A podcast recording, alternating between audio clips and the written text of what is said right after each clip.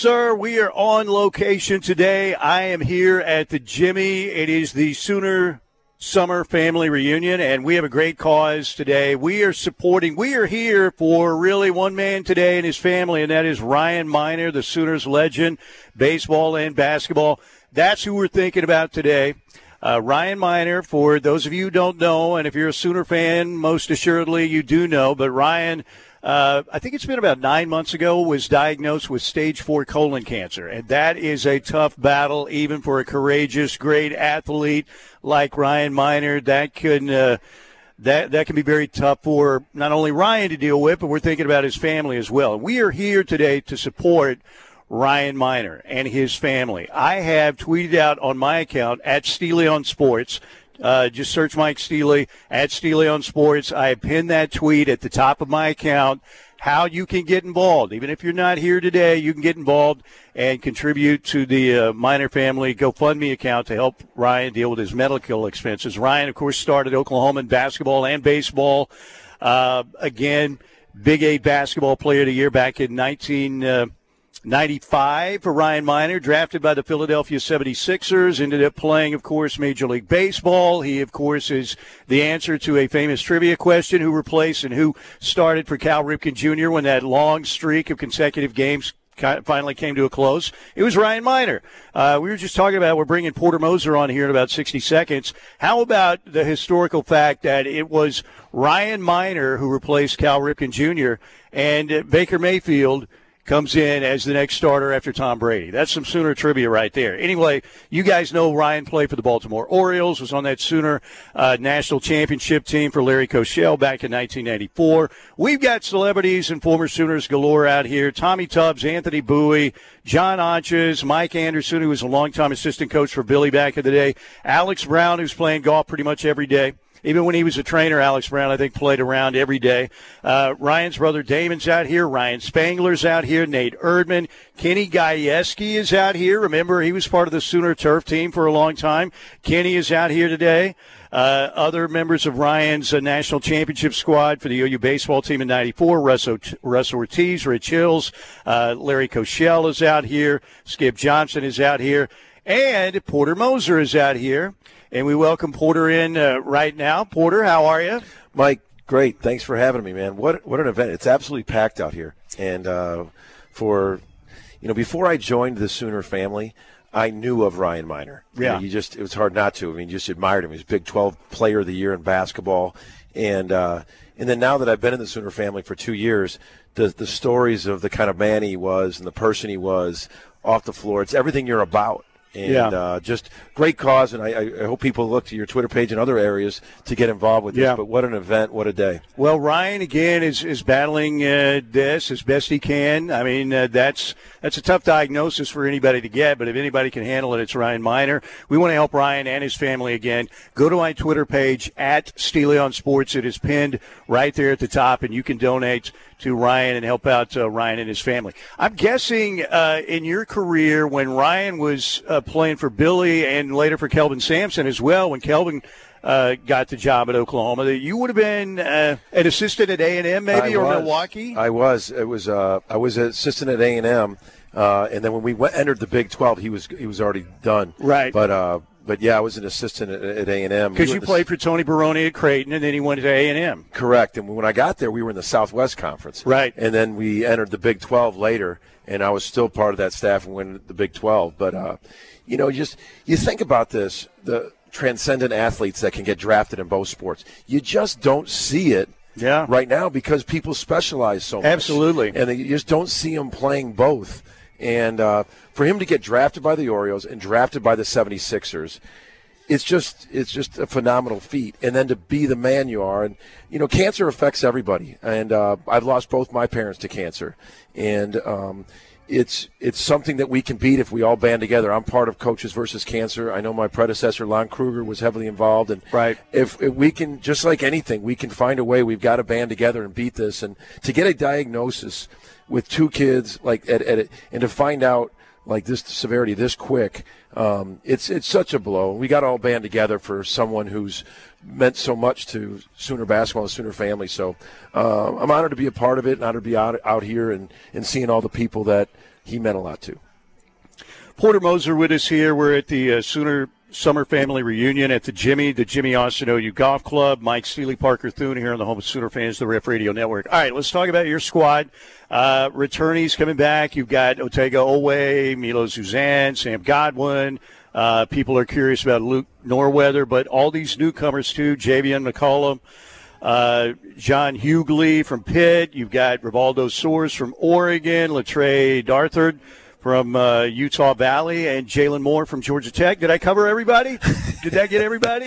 it was a mouthful. Yeah. And uh, unfortunately, I, I, I, this is, seems like it's the trend right now with.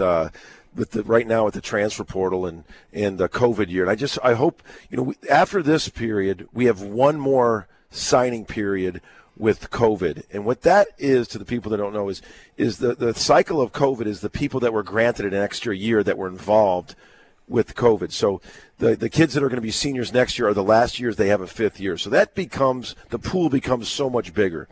And it hurts high school players because we're starting to take less high school players because there's so many good kids in the portal. And uh, so I think we took a good blend of guys that had multiple years in the portal and some guys that had one year that were older.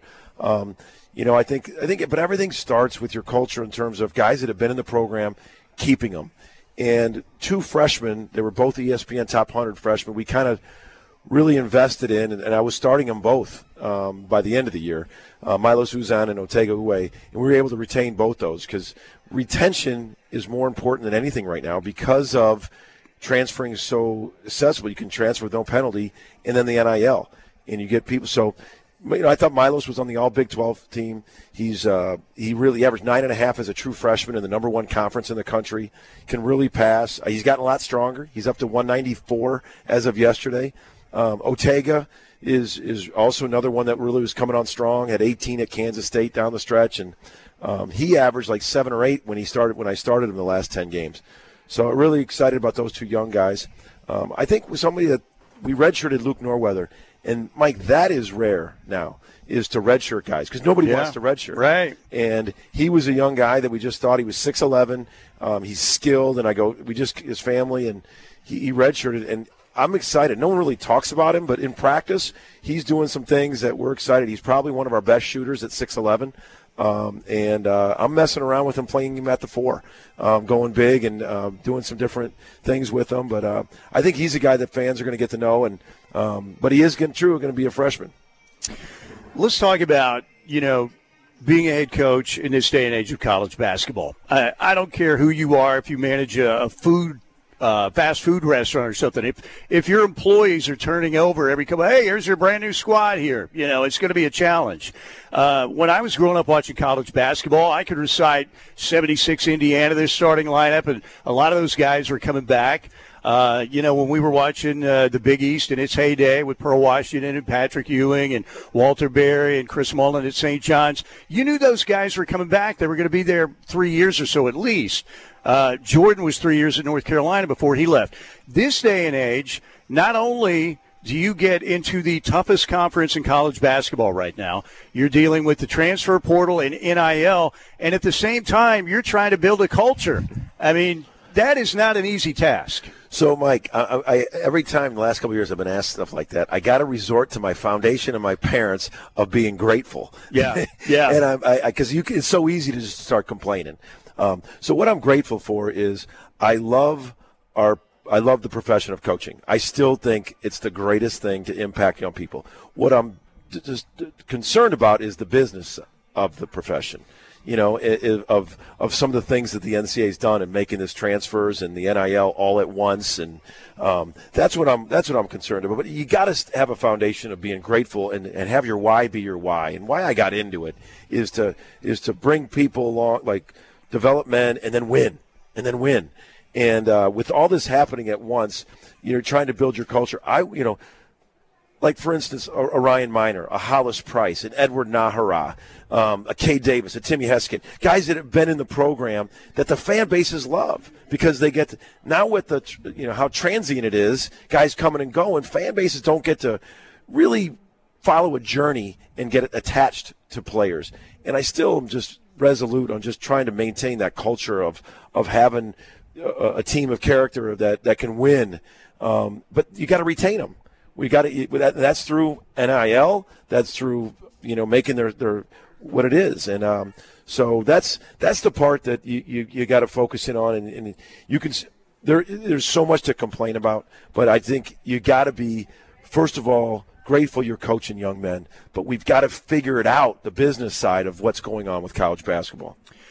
Is the NIL workable long term? Uh, I mean, it's here to stay, obviously, in some way, shape, or form. It looks like, yeah. but uh, how challenging is that for your program right now? It's you know it's been in effect since I got here, and we really have been behind. Um, and uh, this is the first recruiting period that really had any NIL, and so having two years of it, you know, not having it has been tough. And uh, but I think we're moving in the right direction. I think uh, everybody here, I think people are starting to realize that we can that it's it's here. What I hope to do is, is or not I, but what I hope that happens is that we figure out a solution. It's just not sustainable the way it's going.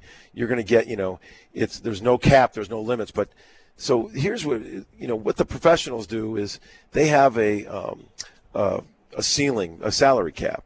And uh, that's the thing that you, we've got to get to. We need help with the federal government to do that. It's going to be, I think, in a couple years, the institutions are going to be responsible instead of donors. And uh, so I, I think the, I think the world's going to change. I just think it's I think they realize that change needs to happen. It's just how long is it going to take? We need some help because the NCAA just this this they just unraveled this thing with no thought and uh, we need some help to come in and structure this thing. Porter Moser with us for another couple minutes, and uh, let's talk about the arena. You're also in a more challenging period. I don't care if you're Kentucky, North Carolina, you know, throughout all the blue bloods. You are dealing with now so many entertainment options for people who can also sit in their own living room with a big screen TV and watch just about any game they want to right? And you're trying to get fans to the LNC, which has always been an issue. Even when Billy in his heyday, there were a few games when I was there, like, man, where where is everybody? Uh, and look, a lot of times they were sold out too, but it was a different era. Uh, so let's address that. Where are you on the arena? How important is it? Should it be on campus? Would it be better out closer to I 35 over on the uh, the north side of Norman? What are you thinking right now? No, first part is how important it is. It's huge. Yeah, it's huge. You you have to create a home court atmosphere to where it's hard to play in, and the Big Twelve, almost everybody has it right now. I mean, you go to Iowa State, I'm playing in front of 17,000. It's it's an advantage to get two or three more wins. You get two or three more wins. Our last two years, we're in the tournament. Yeah, and uh, so we have to continue to do our part, put a product out there. But but student athletes look at that. Your atmospheres. You bring them to a game on a recruiting visit. You know they want to see it. It's like football. If they brought them into the palace and the palace was half full, you know, it just doesn't seem. You know, you you want to do that. But also we got to do our part with this arena. You know, I, I don't think people want to. You know, get on the stairmaster for 20 minutes to go to the bathroom. You know, I, I, think there's there's some things that you know we've got to make it that thing, and that there there's where the new arena comes in. You know, I, I, I, joked with somebody. I think Alvan Adams playing in in the LNC. Um, he so, built it, and Wayman filled it. And uh, so I think we we have to. It's part of recruiting. It's part of the winning competitive edge. I'm, I mean, I'm, you know, I've, you've heard the story. I'm going out to every sorority, fraternity. I'm doing what I can control, but it's still, it's, it's such a big thing to, to do that and to fill it. We, we have to do, and we have to do our part too, because I get it. Winning breeds fans. So I get that. I'm not that guy to be naive, but it's like what comes first, the chicken or the egg? And uh, I'm trying to really control what I can control at both ends. But arena is absolutely it has to happen if we want basketball to go. Yep.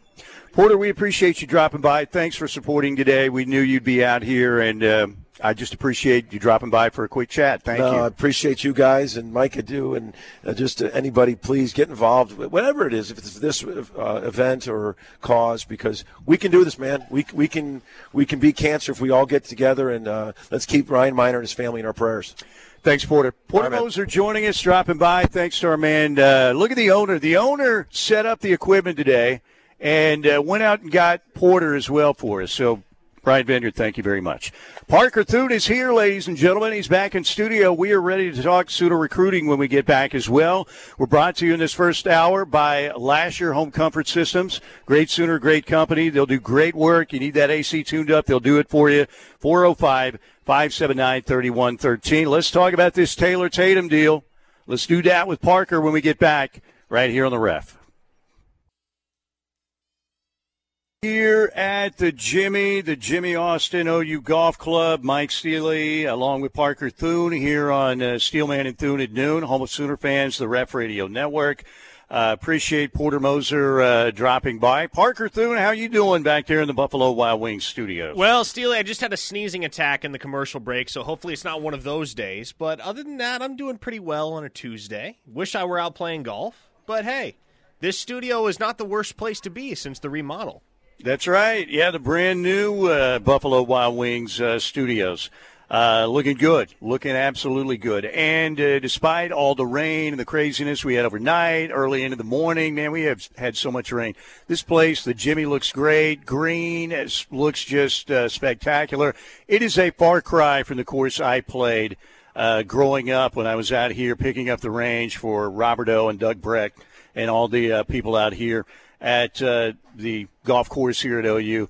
Uh, really didn't have an irrigation system to speak of, which is a problem for a golf course. But this course now, and I know if you've been out here and you, you've been to the Jimmy recently, you know what it's all about. The facilities are top notch. Ryan Hybl's done a great job with the golf squad out here at OU. Obviously, has a national title on his resume and uh, one of the powerhouse programs in college golf. But it looks good. It drained well, and uh, they are starting out with the uh, shotgun start here in about five minutes. So thanks to Porter for dropping by. I did go over a few minutes. That happens when you get a big guest on. But we're going to try and stay on the clock the rest of the way. All right, we have a date now. It's down to the Sooners and Mule Shoe for Taylor Tatum on July 21st, which I believe will be a week from this Friday. So Sooner fans, are you are you ready to say they still should feel comfortable about this? That they're going to get Taylor Tatum? Yeah, you should feel comfortable about it if you're an OU fan, Steely, because every single prediction across the industry right now favors OU in the race for Taylor Tatum. And OU has really had the upper hand over the Trojans since that official visit. But one way or another, like we know now, because it's down to these two teams – it's going to be one of the most triumphant days of the year next Friday, or it's going to be like the gif from Community where Donald Glover walks into the room with a stack of pizza boxes and everything's on fire. yeah, everybody seems to think he's headed to Oklahoma. We'll find out again July 21st. Number run, number one running back uh, in the country down to Oklahoma and USC, and it looks like the Sooners are going to win that battle. Now, again, what we have commitment wise, Casey Poe tomorrow night, the offensive lineman, looking like Alabama there, correct? It is looking like Alabama for Casey Poe, yes. Jaden Johnson is Thursday. Is is that a, a, a Texas lead there? Yeah, not getting the sense right now that Jaden Jackson is going to end up in the OU class. We'll see if that decision is revisited down the line because, you know, we talked about it. David Stone and Jaden Jackson are tight. So if and when you get David Stone committed, maybe take another, you, maybe you circle back around with a guy like Jaden Jackson and say, hey, are you sure Oklahoma's not where you want to be? But no, with the decision coming on Thursday, I don't anticipate, at least right now, that it's going to be Oklahoma for Jaden Jackson. Yeah, I, I said Jaden Johnson. It is Jaden Jackson. I'm an idiot. Uh, July 18th, Zion Ragins, the wide receiver. Sooners feeling good about that one. Uh, again, uh, Taylor Tatum, the uh, big time running back. Uh, July 21st, Oklahoma looks to be in pretty good shape there to beat out USC. Michael Patterson McDonald, the defensive back. Uh, July 31st. Obviously, the Sooners appear to be in good shape there, too. Yes, without question. I like him for Zion Ragins. I like him for Michael Patterson McDonald. I think those are two commits right now that you can safely pencil in for the month of July for Oklahoma. Now, the question becomes in addition to Ragins and Patterson McDonald and potentially Taylor Tatum, can you get David Stone on the board? Or can you snag a couple 2025 commits at the end of the month potentially? I think there's a lot that could come across the wire and a lot that you know. there are many opportunities, especially at the party at the Palace later this month, for Oklahoma to get on the board, both in the 2024 class and the 2025 class. So it comes down to how quickly you can get some of these guys to make their decision and lock it in with OU. Yeah, no doubt. And uh, again, if you look at if they are able to add Zion Ragins, Taylor Tatum, Michael Patterson McDonald. Obviously, those are huge. And then Nwaneri, early August. Yeah, August first is the date that's been thrown. What are we out there, thinking? Steve. Like, I look, I've never wavered since March. I believe it's Oklahoma. I believe Oklahoma is what the decision will be on August first for Williams Nwaneri, and that's just I. You, I, I've, if I've said it once, I've said it a thousand times. You'd be hard pressed to convince me that there's ever been a time since his most recent unofficial visit to Oklahoma in March that the Sooners have trailed anybody in this race. Well, and again, if you uh, if you add those names we're talking about, uh, Taylor Tatum and Nwaneri, and then you throw in the mix Zion Ragins, and you throw uh, Michael Patterson McDonald in there, all of a sudden that's got to put the uh, the Sooners up in the top ten. Uh, and then the question is, how high can they go from there? If you added David Stone, if you added Nigel Smith or a Dominic McKinley or Danny Okoye or Grant Bricks, Caden Durham, Zina Umeozulu, uh, all of those guys. I mean, basically what you're looking at is getting in to that that top tier because what, what would you think? What would you guess if you get Tatum, Nwaneri, uh, Zion Ragins, and Mike Hill Patterson McDonald, uh, and that all happens by August 1st? Where would you project Oklahoma would be in the uh, in the team rankings Uh, at that point? You are very, very comfortably in the top 10 at this point. If you get Stone, I think that probably vaults you into the top five. And I just, I haven't, I haven't crunched the numbers. I'm just gauging based off what those guys are ranked right now and where that would probably leave Oklahoma in my estimation, mindful of the fact that there will be other schools that add commits in the month of July as well. But look, you get Tatum, you get Nwaneri, you get Stone, you are very well positioned for a top five class in the 2024 cycle. And then the focus becomes Dominic McKinley.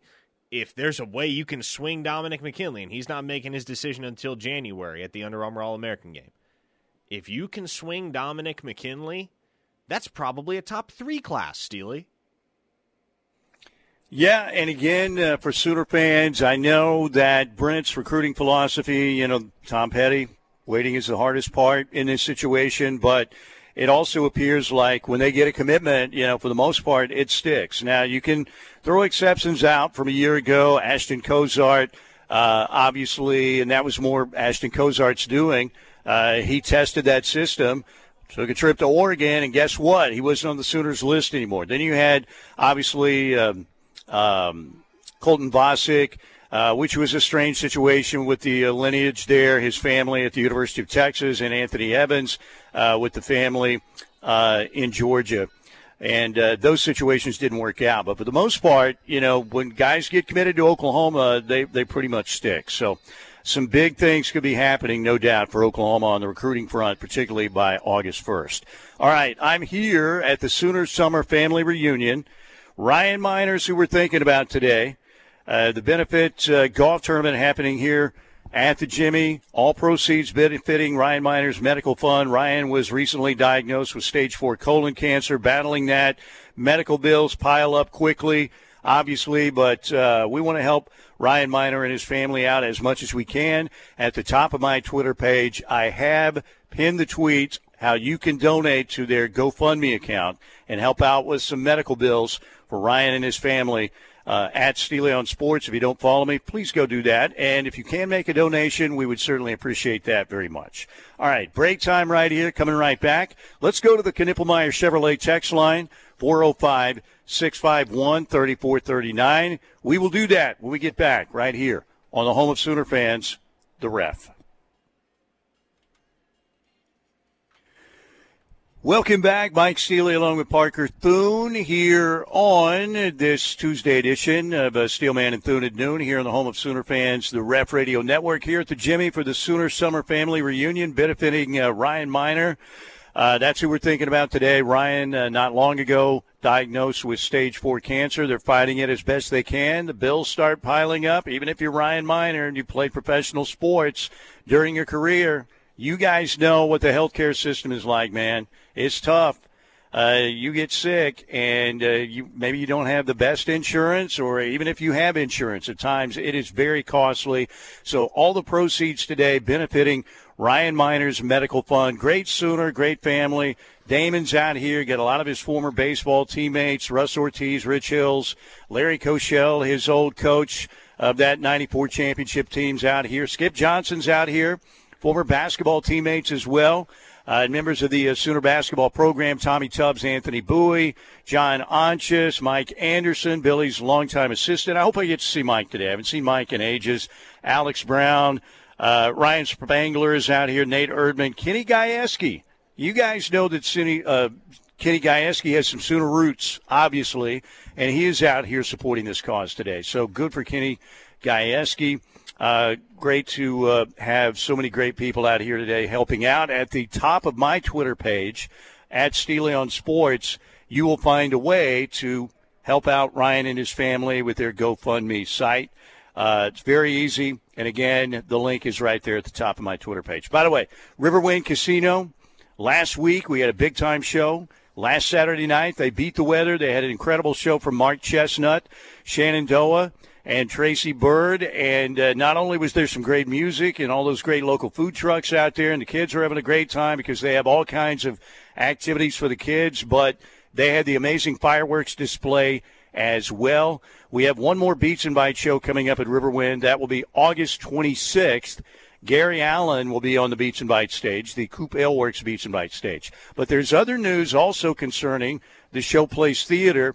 Four new dates were added and again, uh, we found out yesterday morning, Monday morning, Joe Nichols and Tyler Farr, September 22nd. We have Flatland Cavalry at the Showplace Theater, November 10th. In December, on December 15th, Lee Brice on the Showplace Theater stage, and Boyz II Men will be there January 12th at the Showplace Theater. You can get your tickets to all of these shows. Remember the Beats and Bites shows, they are only 10 bucks a piece, and kids under 12 get in free. Find your tickets for the Beats and Bites show with Gary Allan August 26th and all those shows uh, at the Showplace Theater online and get your tickets at riverwind.com. Or if you're out at the casino, just drop by the Showplace Theater box office there at Riverwind. 405 651 3439. Let's get to the uh, Knippelmeyer Chevrolet text line. To the text line we go. Boomer Brady wants to know TCU went from 5 and 7 to a 12 and 0 regular season with just a 21% blue chip ratio. OU has a 70% blue chip ratio heading into the upcoming season. Does Oklahoma have the talent and coaching staff to turn things around like TCU did last year? And before you answer that question, Steely, before you weigh in, I just want to explain for those that might not be familiar with the metric. The blue chip ratio essentially measures what percentage of your roster is comprised of former four and five star recruits. So any recruit that has either four or five stars is colloquially referred to as a blue chipper. Obviously, that excludes three stars and anything lower. So, a blue chip ratio over 50% means you have more four and five star players than three stars or below on your roster. And generally, to win a national championship, the reasonable threshold is somewhere around two thirds. So 66, 67% needs to be your blue chip ratio historically if you want to win a national title. Oklahoma, as per Boomer Brady on the text line, has a 70% blue chip ratio heading into the year 2023, which is one of the highest in the country. All right, could they do it? Yes, they could because of the schedule. Uh, again, but a lot of times, even the very best teams out there, you know, they throw a clunker or two out there and they have to fight for a victory. So do I think they will do it? No. Could they do it? Yes. You're going to have to up, uh, you know, play a lot better football clearly than you did a year ago. Uh, we're going to play the Greg McElroy clip. Some of you may have heard it earlier today on the Plank Show and with Tyler yesterday. But he says he thinks the Sooners will start fast and finish slow because of their depth. But their depth is a lot better than a year ago. So, but again, I think Oklahoma's going to go ten and two. But they very well, you know, if Texas does Texas things and the Sooners have Dillon Gabriel healthy, that could be a lot different situation in the Cotton Bowl, uh, you know, in October. You know what I think the most slept on game is for Oklahoma on this schedule What's in that? terms of a game that could be tough for Oklahoma? That would be the Kansas game on the road. Now, again, Kansas. But we know that Lance Leipold can coach, and we know that quarterback can make a lot of plays. They have 10 starters back on the offensive side of the ball. And again, the Sooners lit up that defense a year ago. Um, and I believe that Oklahoma should be able to go there and win the game. But that is one one game maybe that could be a stumbling block if you don't go there and play well. What do you think? No, I agree with you. And look, I'm a big fan of Leipold and the staff and the core talent that he has assembled at Kansas. I think that's absolutely a program that's headed in the right direction and that should be a bowl team once again in 2023. Jalon Daniels is your first team All Big 12 quarterback, which says a lot about the public perception of yeah, and Daniels. the offensive player of the year in the league too. Yeah, people understand Jalon Daniels can play some football. Like, let's not get it twisted. He's a very good quarterback, and in fact, the backup quarterback at Kansas, Jason Bean, he gave Oklahoma some problems the last time they were up mm-hmm. there in 2021. So No doubt. Kansas is actually too deep with quarterbacks that Sooner fans are not going to be eager to see on a Saturday afternoon in Lawrence. Now, that said, I, I I don't know that Kansas is at the point yet where the talent everywhere else is good enough that they can compete week in and week out with programs like Oklahoma and Kansas State and heck, even Texas. I know they beat them in 2021, but there's an upper echelon right now in the Big 12. Even though it's hard to project who wins the conference, there is an upper echelon, and I think Kansas is still kind of on the outskirts of that upper echelon, which is to say that they'll probably win a game or two in 2023 that they are not favored to win. But in all likelihood, they're going to take three or four on the chin in the regular season, and those will come at the hands of teams that just have more talent all around than they do, even though the quarterback play is undeniably superb at the University of Kansas, which is it it, it, feels weird to be saying that, doesn't it? Yeah, the strength Yeah, at the no University of. Kansas right now is the quarterback play. Who figured we'd be saying those words in the year of our Lord 2023? Well, and you look at this schedule because of the coach and the quarterback, Leipold and Daniels. You can make an argument that is going to be the toughest road game for Oklahoma. I mean, your other road games are what? You've got Tulsa, you go to Cincinnati, you go to Lawrence, you go to Stillwater, and you go to Provo. Uh, you know, I'm not saying that's easily the one you go to and say that's the toughest, but it's certainly in the conversation. I mean, who knows what's going to happen? Mike Gundy usually coaches them up pretty well, particularly when they're not uh, that highly thought of. And what's Alan Bowman going to look like? What will the quarterback situation end up like? Uh, BYU, the Sooners all time are 0 2 against BYU. That'll be a tough game in Provo. And look, anytime Oklahoma comes to your place, I don't care what they did last year record wise. That fan base is going to be fired up to get a victory against Oklahoma. But arguably, KU could be the most difficult road game on that schedule for OU. Now, again, you go to Provo, going to have probably be in a packed house there. Stillwater for Bedlam, but in terms of the quarterback and the coach, that's uh, that's a that's a tough duo with uh, Leipold and Daniels at KU. All right, let's break right here. Nothing but your texts in the next segment. I'm here at the Jimmy, the Jimmy Austin OU Golf Club Sooner Summer Family Reunion. Today we're supporting Ryan Minor and his family. Ryan, not long ago, diagnosed with stage four cancer. Ryan and his family need your help. I have a GoFundMe link right at the top of my Twitter page. If you can help, please do. We would appreciate it very much. Coming right back here on the ref.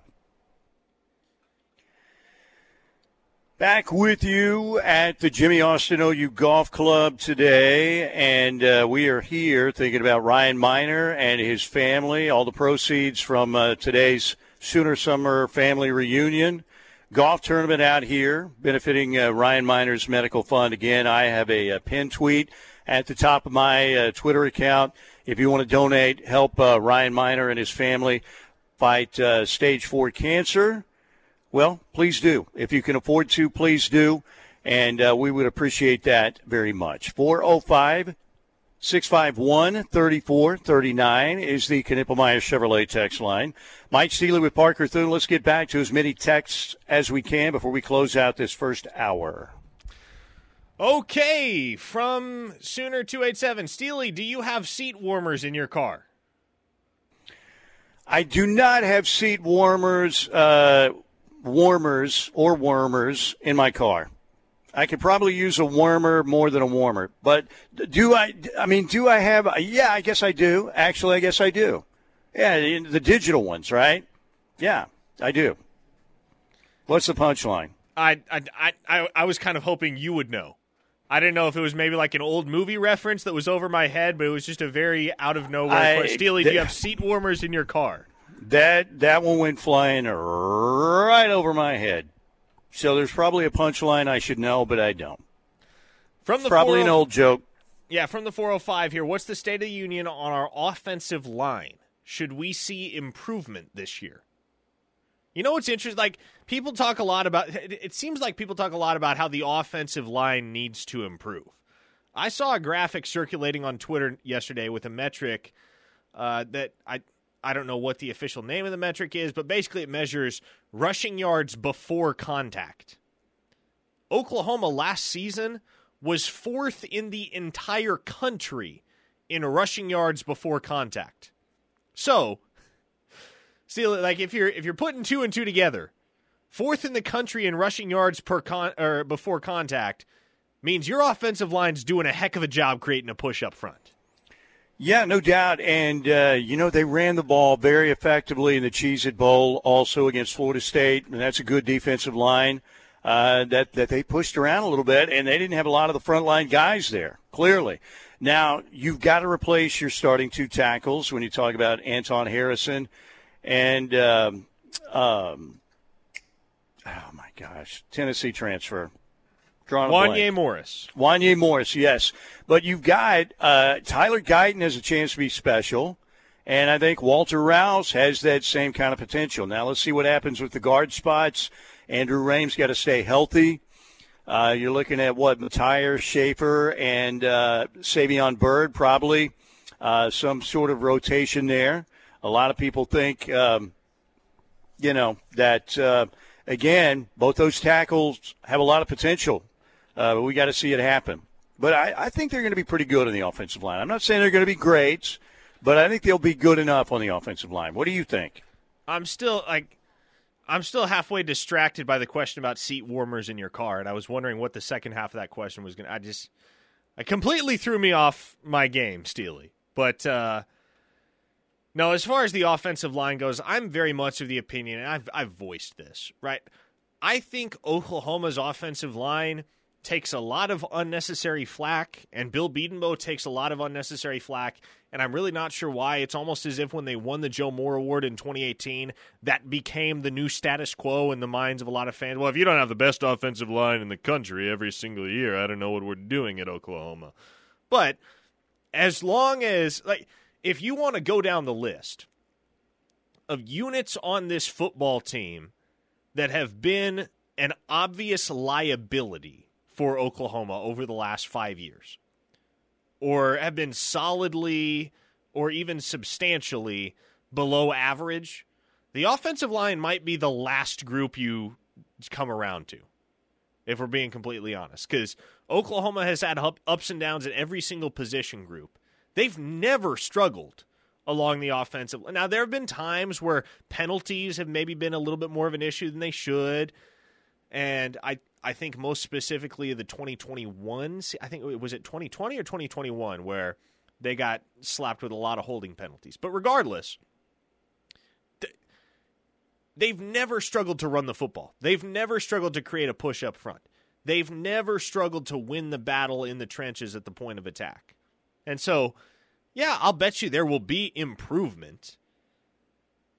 But if there isn't any improvement, guess what? I, I'm of the opinion, and again, if you look at the analytics, if you look at the metrics, I think Oklahoma's offensive line is plenty good enough right now for the Sooners to be a double digit win football team. Yeah, I, am I uh, concerned with the offensive line recruiting right now? Yes, for this uh, this class. Really? The answer to that would be, yeah. I, I mean, it's uh, who knows what's going to happen. I mean, they're going to. Um, you're looking at Casey Poe going to Bama, right? You think tomorrow, But, you know, in the end, uh, they'll wind up. I see they've made some other offers, local kids involved. But in terms of uh, this offensive line, you know, not being just not being up to up to par, I think they'll be all right. Like I said, I, I'm not saying this is going to be a dominant, great offensive line, but I think they'll be good enough. And uh, as you said, I don't think when I look at areas of concern. Now, if you stack it up again for the SEC, you still got to upgrade. Uh, you've got to be able to go get you know some of the uh, the highest recruited offensive uh, linemen in the country too, just like you do the D linemen. But I, I still think they'll be good enough. I really do. Unless Rouse is a big disappointment and Guyton's a big disappointment, but I don't think I don't think that's going to be the case. All right, here at the Jimmy Austin OU Golf Club, Sooner Summer Family Reunion today, and it's Ryan Minor and his family again that we're thinking about today.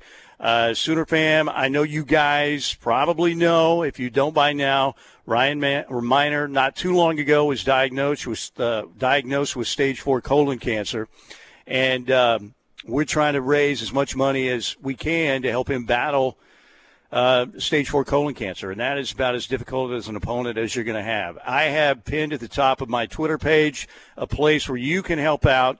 The GoFundMe link is right there. Please help if you can. We've got another hour to go from the Jimmy right here on the ref. One man here at the Jimmy Austin OU Golf Club The other man in the Buffalo Wild Wings studios. How we doing on this Tuesday? Mike Steely out here at the Jimmy, uh, the Sooner Summer Family Reunion, supporting Ryan Minor, and uh, we're trying to help Ryan and his family uh, battle stage four cancer that uh, Ryan was diagnosed with a while back. And again, I have at the top of my Twitter page uh, at Steely on Sports a pin tweet where you can help out. If you want to contribute to the GoFundMe account to help out Ryan Minor and his family, legendary Sooner, please help if you can. And again, uh, we would appreciate that very much. Okay. Uh, by the way, I am looking out and man, I know we had some storms overnight, you know, this morning, some, you know, some damage in the Oklahoma City area. Uh, the course out here looks spectacular. Of course, we had a lot of rain, but they do a great job. The grounds crew out here, Cody Elwood, everybody else out here. My man Kenny, I saw Kenny uh, doing a great job. He may be listening to us right now out there roaming around, but uh, it looks spectacular, and I can see the views clearly, beautifully, because they're all in focus. Because I know the man, Dr. Bellardo. How many famous doctors are there? Well, there are a few. Dr. J would probably be my number one, but Dr. Bellardo's right there. I mean, Dr. J was a great surgeon, too. He could slide through those defense, slam dunk on anybody. Dr. Bellardo can give you better vision. Whether you're farsighted or nearsighted, it's a slam dunk at the Advanced Laser Center and uh, Cataract Center of Oklahoma. They'll do a great job for you. You can get a free consultation from Dr. B uh, and his staff. All you have to do is call 405 755 7700 Get a free consultation from the team there at the Advanced Laser and Cataract Center, or you can go online at alcok.com. They have been the absolute best leaders in the field of vision correction. They helped me out a bunch, man. It all started uh, about 20 years ago, and they've been the leaders in that field at the Advanced Laser and Cataract Center for years and years and years. Dr. B and his team are the very best. Uh, like they always say, if you want to see far, you want to see near, you have to come here to the Advanced Laser and Cataract Center. 405 755 7700 online at alcok.com. Greg, uh, are you a bigger fan of Greg McElroy or Rory McIlroy?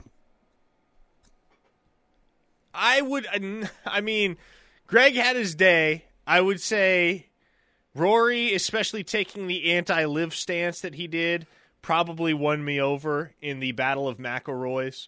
Greg is just kind of to borrow a word from your vocabulary, Steely. McElroy's kind of a mid commentator.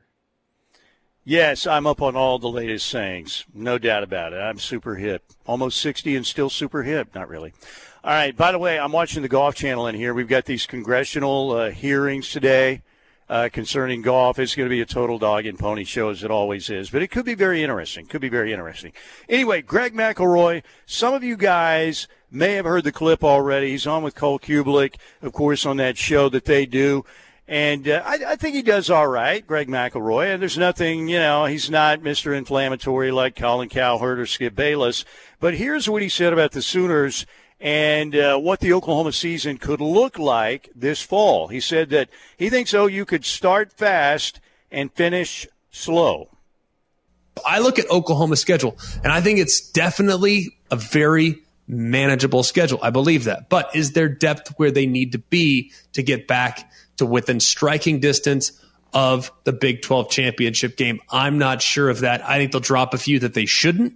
And as a result, they'll be a team that's probably sitting in the top 10 through four or five weeks, but ultimately might be lucky to finish in the top 25, top 20 at the very best. So I think the team that starts fast, Oklahoma, might not finish quite as strong when the game goes along, but give it time, Oklahoma fans. I have faith. I have belief. And that is our Ortho Central clip of the day, brought to you by the good folks at Ortho Central with clinics in Norman, Midwest City, and now a brand new Tri City location uh, that opened up recently, serving Newcastle, Tuttle, and Blanchard. They do the very best job treating orthopedic and sports medicine injuries. What do you make of uh, Greg McElroy's assertion there that the Sooners, yeah, they'll they'll come out strong, be a top ten team, and then they'll fade down the stretch? I I think the schedule is certainly easy up front when you look at the first five games, and then it gets a little bit more difficult to navigate. So I certainly see where he's coming from. You start off with Arkansas State, SMU, Tulsa, Cincinnati, and Iowa State. Those ought to be five wins, Steely. Oklahoma ought to cruise into the Red River Showdown at 5 0. That ought to happen. However, in the aftermath of that Texas game, and really starting with that Texas game, and you know, we point to the Texas game year after year as the game that's going to dictate the trajectory of the remainder of Oklahoma's season. And I think this coming fall is no exception.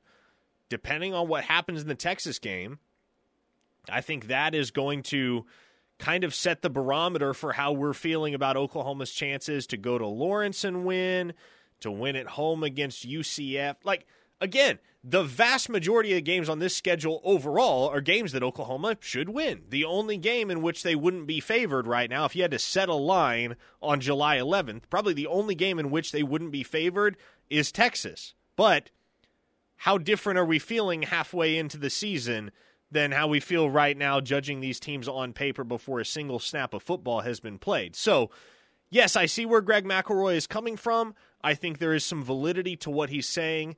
And objectively, the back half of Oklahoma's schedule is going to be much more difficult to navigate than the front half. So it's not the most out there, outlandish take I've ever heard. Yeah, I, I, would agree with that because you look at the second half after Texas, the Sooners have a they have an off week after Texas, and then they come back to Norman to play UCF. Should be a victory, but among the four teams, the four newbies coming into the conference, the four noobs, UCF appears to be the best of those four. Then again, you got a potential stumbling block at Kansas. Oklahoma State, I mean, the Sooners have a better roster, but again, you're going to Stillwater. Then you have West Virginia at home, and that'll be, you know, Neal Brown's uh, retirement tour. Uh, the Sooners should win that game. Then you go to BYU, and again, Oklahoma's much better talent wise than BYU is. But you're going to Provo. The Sooners have a bad history against BYU, Copper Bowl loss, and that loss at Jerry World when Sam Bradford separated his shoulder. And then you have that interesting Friday matchup with TCU. And we don't know. You know, is was that I don't know if I want to say a one year wonder because, you know, Gary Patterson's had some squads at TCU and they played pretty solid football for a while. But is TCU going to be and they lost a lot of guys to the NFL. And uh, Chandler Morris, I know in that game against Baylor when he came in and played, uh, you know, the year before last, he looked spectacular. But uh, we'll see. What, what's your thought on TCU heading into the season? I I look at TCU, and I've made this comparison before, but I look at TCU as college football's modern day incarnation of the 2015 Carolina Panthers. They had an amazing season, won a lot of games that very reasonably could have gone the other direction, And at the end of it all, you know, you flip a coin enough times, sooner or later, you're going to hit a run of heads or a run of tails. And the coin came up, well, let's say the coin came up heads enough times that TCU rips off a 12 and 0 regular season and they go to the college football playoff. They end up playing for a national championship. I give them a lot of credit for that. Tip my cap to Sonny Dykes. I don't think that is remotely replicable in 2023. That program is going to take a major step backwards, and they're going to regress the mean, and reality is going to hit them. And they'll probably still win more than enough games to go to a bowl. But TCU is in 2023 exactly what they have been for most of their tenure in the Big 12, which is a second tier team in the conference, in my mind. Last year will not be repeated. Last year will not even be approximated. It was an outstanding run for the Horn Frogs. It was a memorable year that no one involved with that program will ever forget, but it strikes me very much as a blip on the radar and a flash in the pan.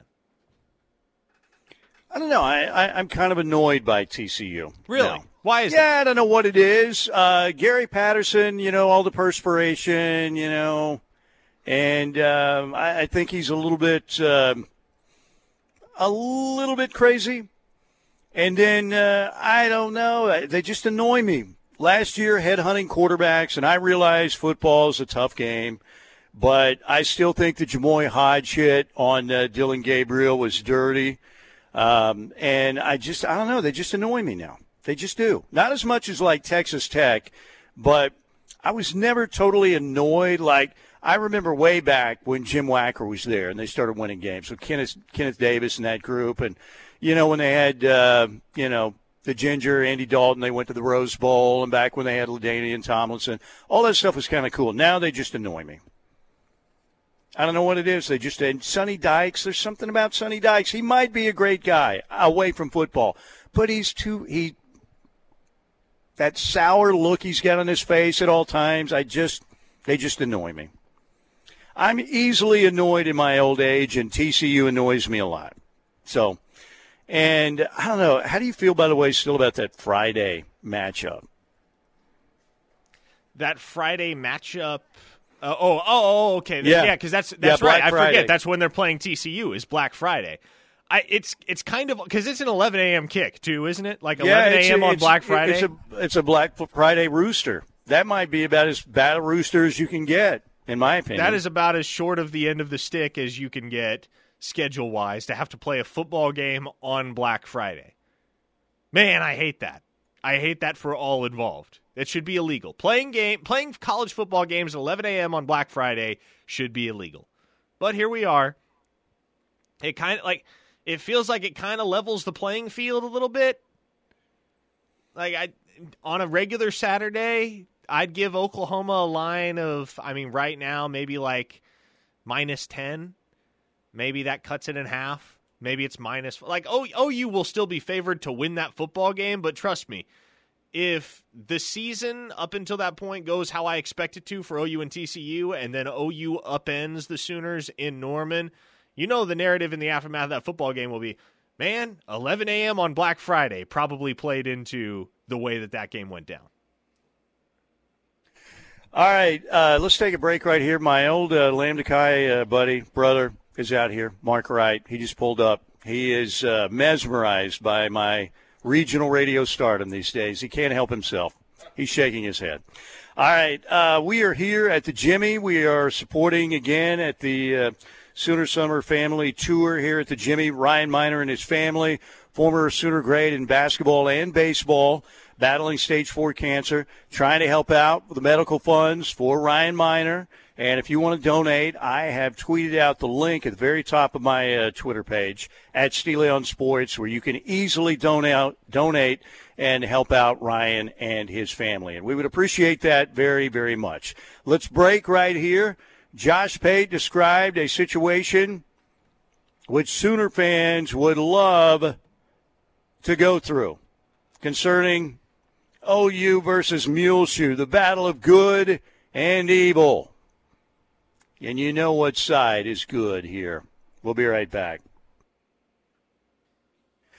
All right, we are back. So uh, my buddy Mark Wright dropped by, old fraternity brother of mine, and he still he he says that he's very confident in Brent Venables. He's very mad, as everybody is at Mule Muleshoe. He says that Mule Muleshoe was given the keys to the car. He wrecked the car. Now the car is in the body shop, and Brent Venables and his staff are working on rebuilding a luxury automobile. That's not bad, right? Muleshoe was given the keys to the Mercedes, and like a spoiled, rotten, rich kid who got something way too soon, er, what does he do? He wrecks the car. Muleshoe walked away from Norman, and like one of those Hollywood actors in slow motion, and there was a big fireball that exploded when he left. That's why, again, I hope the sailfish gets him in a non. Well, I guess there's no such, such thing as a non-major artery, right, doctors? But how about just a flesh wound, just a small one? That's painful. You know, like a limp for the rest of his life or something like that. Is that too much to ask? Is that too much, Parker? Is that bad thinking on my part? You want him to limp for the rest of his life? Well, just a little limp. Not super pronounced, you know. Not really. Okay, I'll allow it. But he got my, my, my fraternity brother came out here to say hello, and he got me all fired up talking about Lincoln Riley. And he was angry. It got me angry, and now I'm fired up again. Can't help myself. I need a psychiatrist. Badly. Badly. All right. Uh, so this was Josh Pate on late kick, by the way, the other day and he was taking it was a q&a session.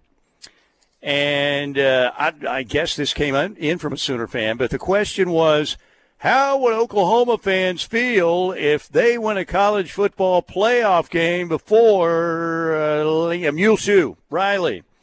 And here is what josh pate said that how that scenario might look if a brent venables coached oklahoma team won a college football playoff game before uh, muleshoe did out at sc I'm not sure where I'm supposed to go with this. I know where Tate's going, and I know where Oklahoma fans would go. So, first off, let's just address that. If Lincoln Riley ends up making the playoff again and losing, or making it two years in a row and losing, and he messes around and he lets Oklahoma, led by Brent Venables, get in that thing and win a playoff game before he does, they'd have to shut down Norman for a couple of days. I don't know how you handle the public school system there. I don't know how private business operates, and I'm not here to tell you your business. I'm just saying it would be a big deal. For those folks, it would be a big deal. It would be like being cheated on, and then you pull up to a red light, and there she is waiting for the bus. That's exactly what it would be. No offense to bus riders, I've been one a time or two in my life.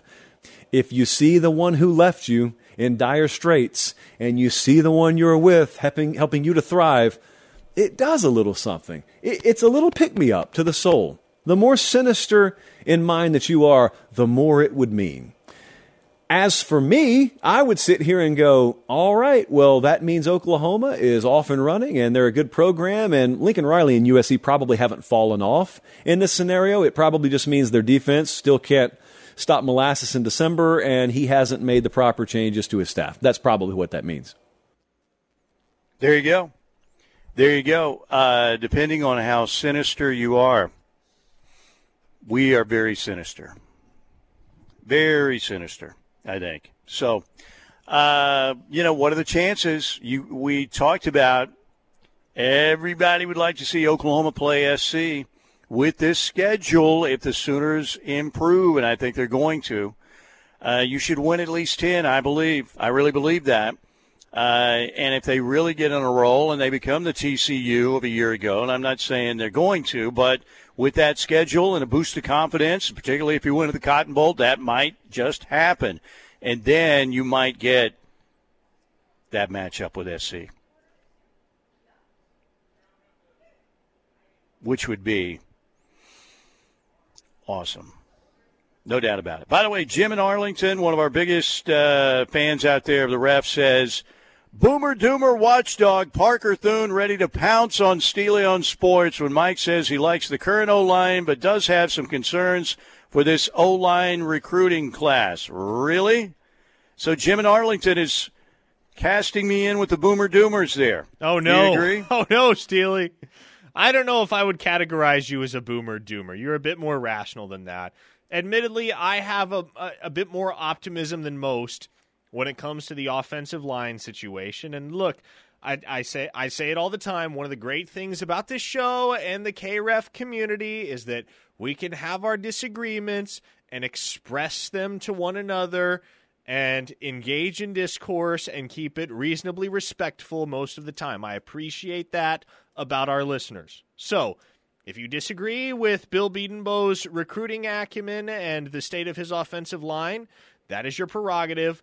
I am not one to panic. A listener in the 405 on the text line did say, How about Muleshoe gets stung by a jellyfish and someone has to pee on him to kill the pain?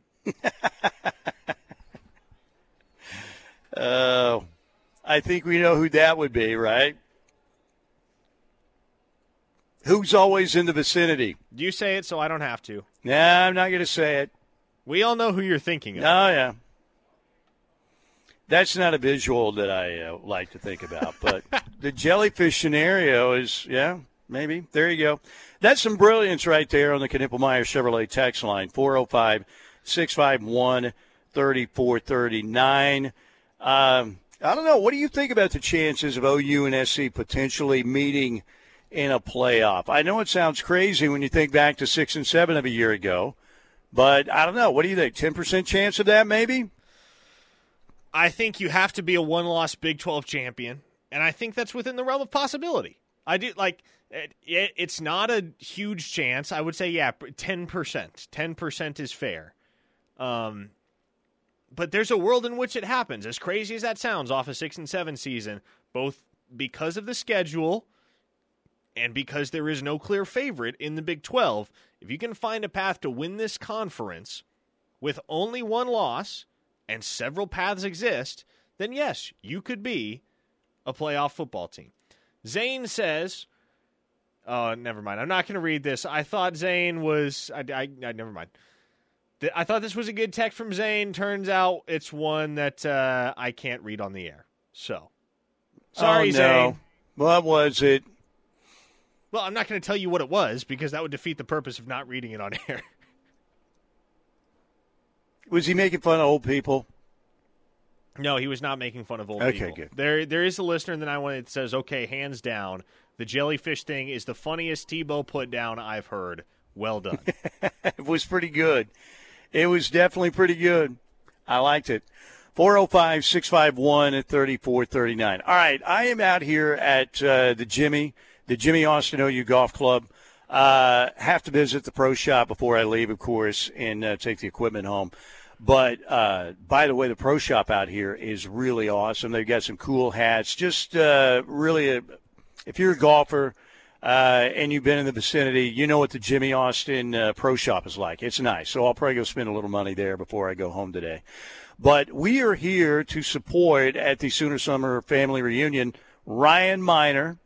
Ryan, great Sooner in basketball and baseball. Uh, Hammon, Oklahoma and uh, just a great dude with a great family. And Ryan, not long ago, uh, got the diagnosis you don't want to get, and that is stage four colon cancer. They are fighting and battling with everything they have, but they need your help if you can help uh, to contribute to his medical fund. And on my Twitter page, I pinned the tweet there at the top of the page. There's a place where even by not being here today, you can still get online and contribute and help them out if you can.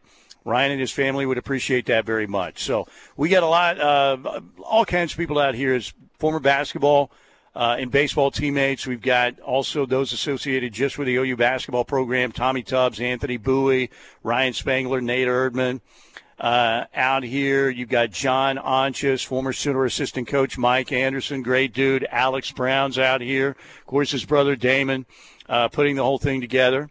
Uh, former baseball teammates like Russ Ortiz, Rich Hills, Larry Cochell, who coached the Sooners 94 championship team, is out here. Skip Johnson's out here. Kenny Gajewski is out here. Uh, I haven't seen Kenny officially, but he's on the list. So I believe that Kenny's out here. Remember, Kenny, the uh, Cowgirls softball coach, obviously at Oklahoma State, done a great job there. But uh, Kenny has Sooner roots, working on the uh, field team at OU for a while. And uh, but Kenny is supposed to be out here too, and I think that's super cool as well. So again, if you want to help and contribute to the uh, Ryan Minor Medical Fund, do that. Again, I tweeted a link out on my Twitter page that is pinned at the very top, and we would appreciate that very much, and certainly your prayers for Ryan and his family as well. Let's take a break right here. Mike Steely here at the Jimmy Austin OU Golf Club. Parker back at the Buffalo Wild Wings studios. You guys, as usual, doing a tremendous job on the Knippelmeyer Chevrolet text line, 405 651 3439. Coming right back, right here on the home of Sooner fans.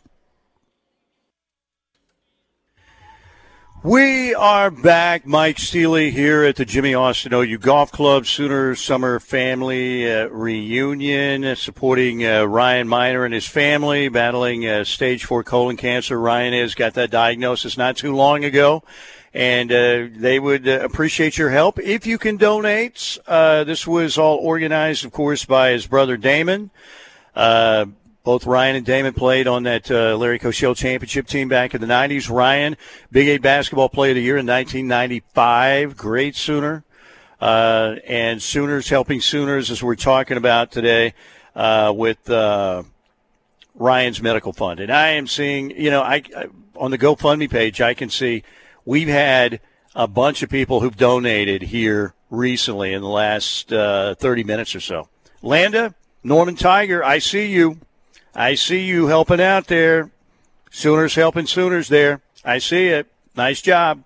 All right, 405 651 3439 on the Knippelmeyer Chevrolet text line. I just got a, uh, a text from somebody wants to me to answer a question, and you, of course. Who are the transfer portal guys maybe we should be talking more about? Everybody's talking about defense and Stogner. Give me a couple names you think we should be talking about as well.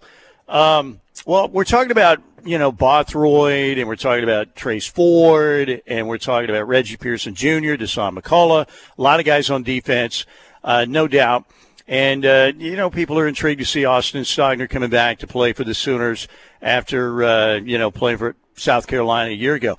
I'll give you two that I think maybe we should talk a little bit more about because everybody wants to know what's going to happen with the wide receivers. Are they just going to have a bunch of guys out there that are all right, that are pretty good, but is anybody going to break out? Could it be Nick Anderson, perhaps? Uh, Jayden Gibson's got to be able to catch the football.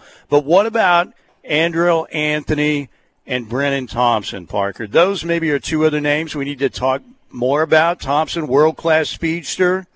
Uh, Andrel Anthony, you know, the Michigan transfer. What do you think about their potential impact? Yeah, I think both those guys certainly have the opportunity to have a big role in the offense because Thompson's the fastest player on your roster right now. I don't think that's any particular secret. And Andrel Anthony had a really, really strong spring. So both of those guys are poised to step in and contribute at the wide receiver position if they can build some individual momentum up the depth chart throughout the fall. Now, Beyond that, I would look at your offensive linemen that you brought in, Caleb Shaffer and Walter Rouse, two guys that have the capacity to start. You know, it's not going to be handed to them because there are talented up and comers at both tackle and guard for Oklahoma. So doesn't feel like you need to have Rouse or Shaffer. Like if neither Rouse nor Shaffer doesn't crack your opening day starting lineup, I feel like there's almost like there's almost more optimism in that than there is an alarm because what it means is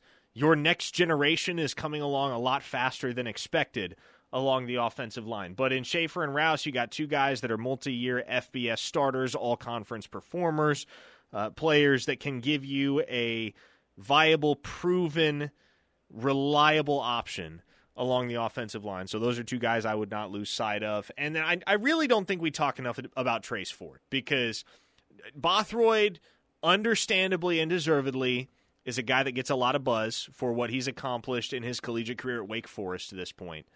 But Trace Ford, if he is healthy, and I understand that's a big if, if he is healthy, he has the opportunity to be one of the most dominant edge rushers on the Oklahoma roster. And I think he could, like, there's a world in which it's Trace Ford and R. Mason Thomas going at it for the sack lead in the 2023 season at Oklahoma. I think as of right now, those are probably the two guys that offer you the most upside off the edge in terms of pass rushing ability.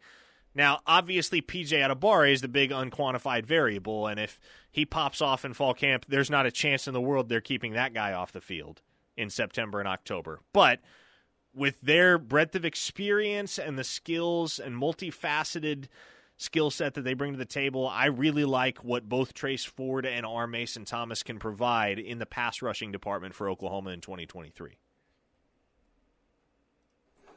Okay, I got another one via Twitter direct message, which is always interesting. Uh, Steely, who was the incredible freshman who came in, maybe in the same class as Marcus Dupree, or around that time, that had all that physical ability that didn't pan out on the defensive side of the football? Question mark. Um, are you talking about? Uh, I think you're talking about James Lee, uh, who was, and I think, if I'm not mistaken, somebody could help me out. There's probably a better historian out there than me. Uh, James Lee was, I think he was from Fort Worth, if I'm not mistaken, but he was a kid that I think they got him as a defensive end, and he had track star speed basically with a an NFL kind of body. He was a freak absolute freak. If Marcus Dupree was a freak on the offensive side of the football in that class, and I think they were in the same class, or maybe Lee was a year after, but James Lee, I think, is the guy that uh, you're talking about, and I think it may have been an academic situation there, if I'm if I'm remembering correctly. But somebody might be able to help me out on that. But I know that James Lee, when they got him, that kid was he was one of those physical freaks, no doubt. And I think that's who you're talking about, but I'm not 100% positive. All right, 405 651 3439 on the Knippelmeyer Chevrolet text line. To the text line, we go. Big Rich in OKC says, yes, James Lee. Uh, so you have some confirmation there, some corroboration at the very least. Uh, Big Rich also adds, had him in music appreciation. So there you go. I guess maybe James Lee didn't appreciate music enough.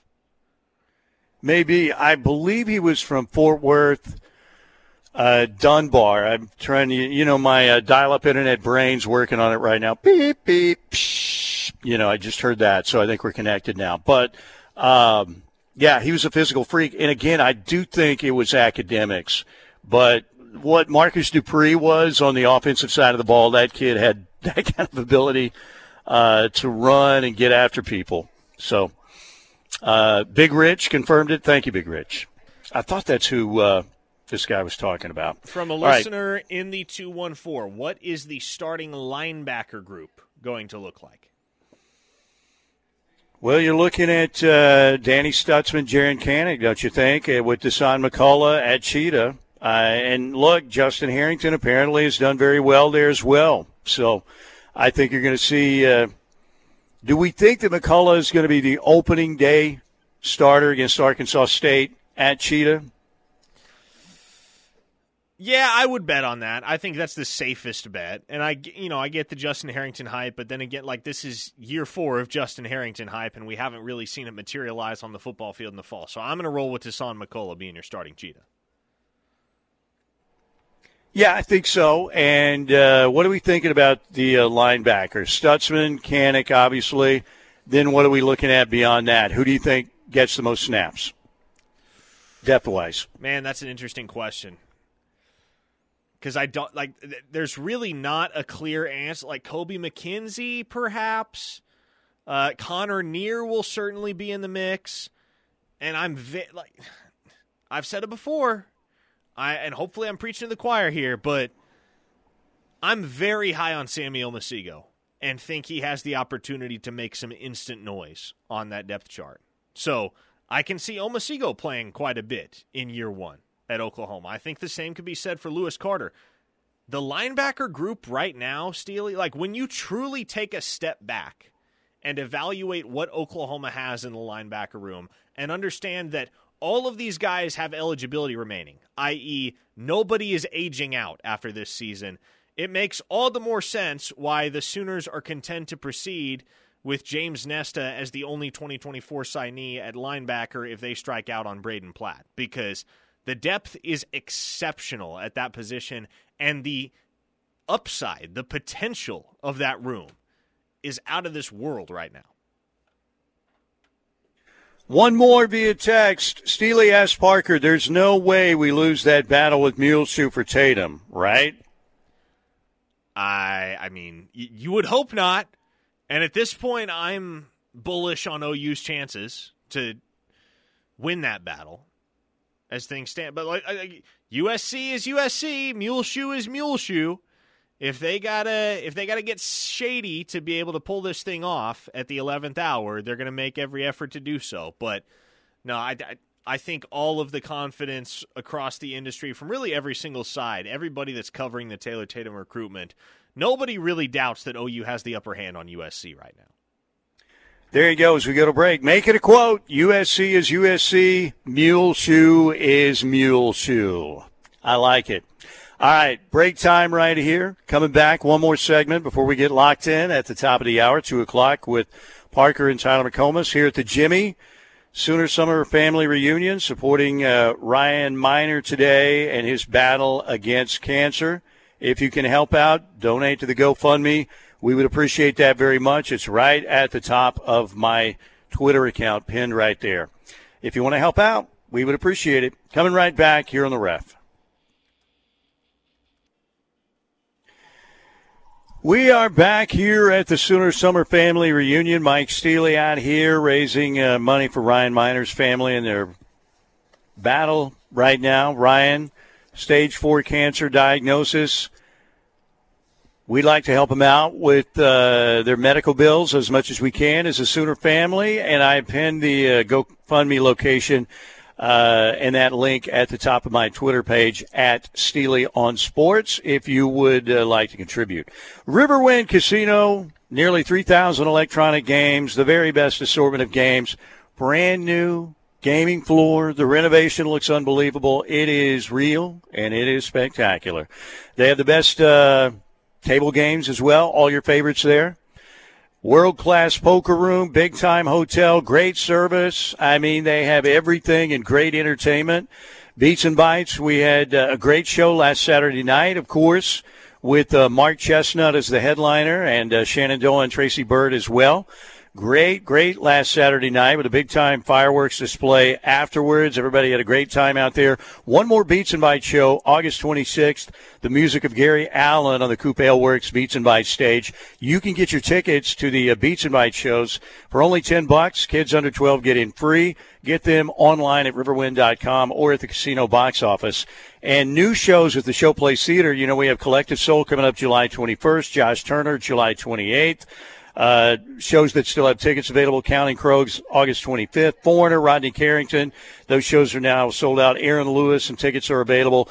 But new shows were announced again on Monday, and tickets are on sale for uh, these shows at the Showplace. Joe Nichols and Tyler Farr, September 22nd. Uh, Flatland Cavalry, November 10th. We have Lee Brice coming to the Showplace Theater December 15th and Boyz II Men January 12th. All those acts also coming to the Showplace Theater with tickets available at riverwind.com and they're in the casino at the Showplace Theater box office. Our man Colin doing a great job putting all the musical acts together for Beats and Bites and for all the shows at the Showplace Theater. Riverwind Casino, simply the best. From Twitter, Steely, of the early enrollees, how would you rank who the top contributors would be? Well, when you say early enrollees, I'm thinking about the the kids who came in, the freshmen that were available in the spring. Uh, you didn't say portal, so I'm going. Uh, let's go, Parker. See if you agree. Let's go. Peyton Bowen one. Uh, Pettaway or Josiah Wagner, 2 3. Maybe PJ Adebawore, 4. Maybe, what, Makari Vickers, 5. Caleb Hicks, 5. I What are you thinking? I think to me unequivocally Peyton Bowen is number one. And Okay. I say that as the president and founding member of the PJ Adebawore fan club, but there's Yes. no denying that Peyton Bowen is the most college ready freshman on the roster at Oklahoma. Who's 2? Two is PJ. Again, not a question in my mind. Those Okay. two are one and two without a doubt. I would put Jaquaize Pettaway at three. And to round out my top five, I would go with those two linebackers, Omosigho and Carter. And you can, uh, they're virtually interchangeable at four Okay. and five. Take your yeah, pick. I was thinking about early enrollees. oh, okay, Um, okay, okay. Yeah, we're going early that's in- why I went with I went with uh, Bowen one, Pettaway two. Well, Pettaway Wagner. wasn't an early enrollee either, though. So we got to take him Oh, that's right. board. Why did I? I thought he was okay. Um, Bowen, PJ, Josiah Wagner? Wagner, Caden Green, Vickers? and What about Makari Caleb Vickers Hicks? at five. okay. Uh, who else would be? Kendall Dolby was a early enrollee, right? Obviously Jackson Arnold. Uh, you mentioned Caden Green. You had Caleb Hicks and uh, Hollywood Smothers, Derek LeBlanc, who's gone. Uh, Champ Sanders came in early. Eric McCarty came in early, right? Phil, Phil came in early, yeah. Um, Todd So- Bates Nemesis on the text line says, "I'd bet a thousand bucks Wagner makes zero impact." Would you actually Hmm. bet a thousand bucks, Todd Bates Nemesis? Like, is that a legitimate offer to bet a thousand dollars? What do you consider zero impact? Like n- no plays at all? Like Yeah, no exactly. tackles, no picks, or Tell me I whether you're serious, and tell me what your definition of zero it- impact is. does he have to be an all conference guy, or is that you know? I don't know. It's interesting, but he has been uh, talked about quite a bit by that coaching staff, and he's he's got a lot of dog in him, from what I hear, for a kid that size. He, he's not, you know, supersized like every meal I get at McDonald's, but apparently he he's a hitter and likes the contact, and they've been impressed so far. So we'll see. But again, you got to go out and do it on Saturdays in the real thing. But so far, apparently, they like Josiah Wagner quite a bit since he's been here. Um, who was somebody was asking about slept on players from the portal? And I, I, I don't know if they've, they're slept on, but we talked about Andrel Anthony and maybe Brennan Thompson needed to be talked about a little bit because it's going to be fascinating. Is that the most fascinating group to watch as practice gets underway and we go into the season? The wide receivers, who's really going to emerge? Now we know that, uh, you know, clearly uh, who we think are going to be one and two, right? But can somebody really be a, a couple guys truly break out? We'll see. We'll see what's going to happen there. Jalil Farooq and Drake Stoops certainly uh, the one two guys we're talking about, but will there be a couple other stars or really good receivers emerge from that group? That will be interesting to see how it plays out. Want to thank everybody here at the Jimmy for accommodating us. Thank you to Porter Moser for stopping by. Thanks to our friends at Riverwind and to Dr. Bellardo and to you guys and ladies out there. Locked in is coming up next on the ref.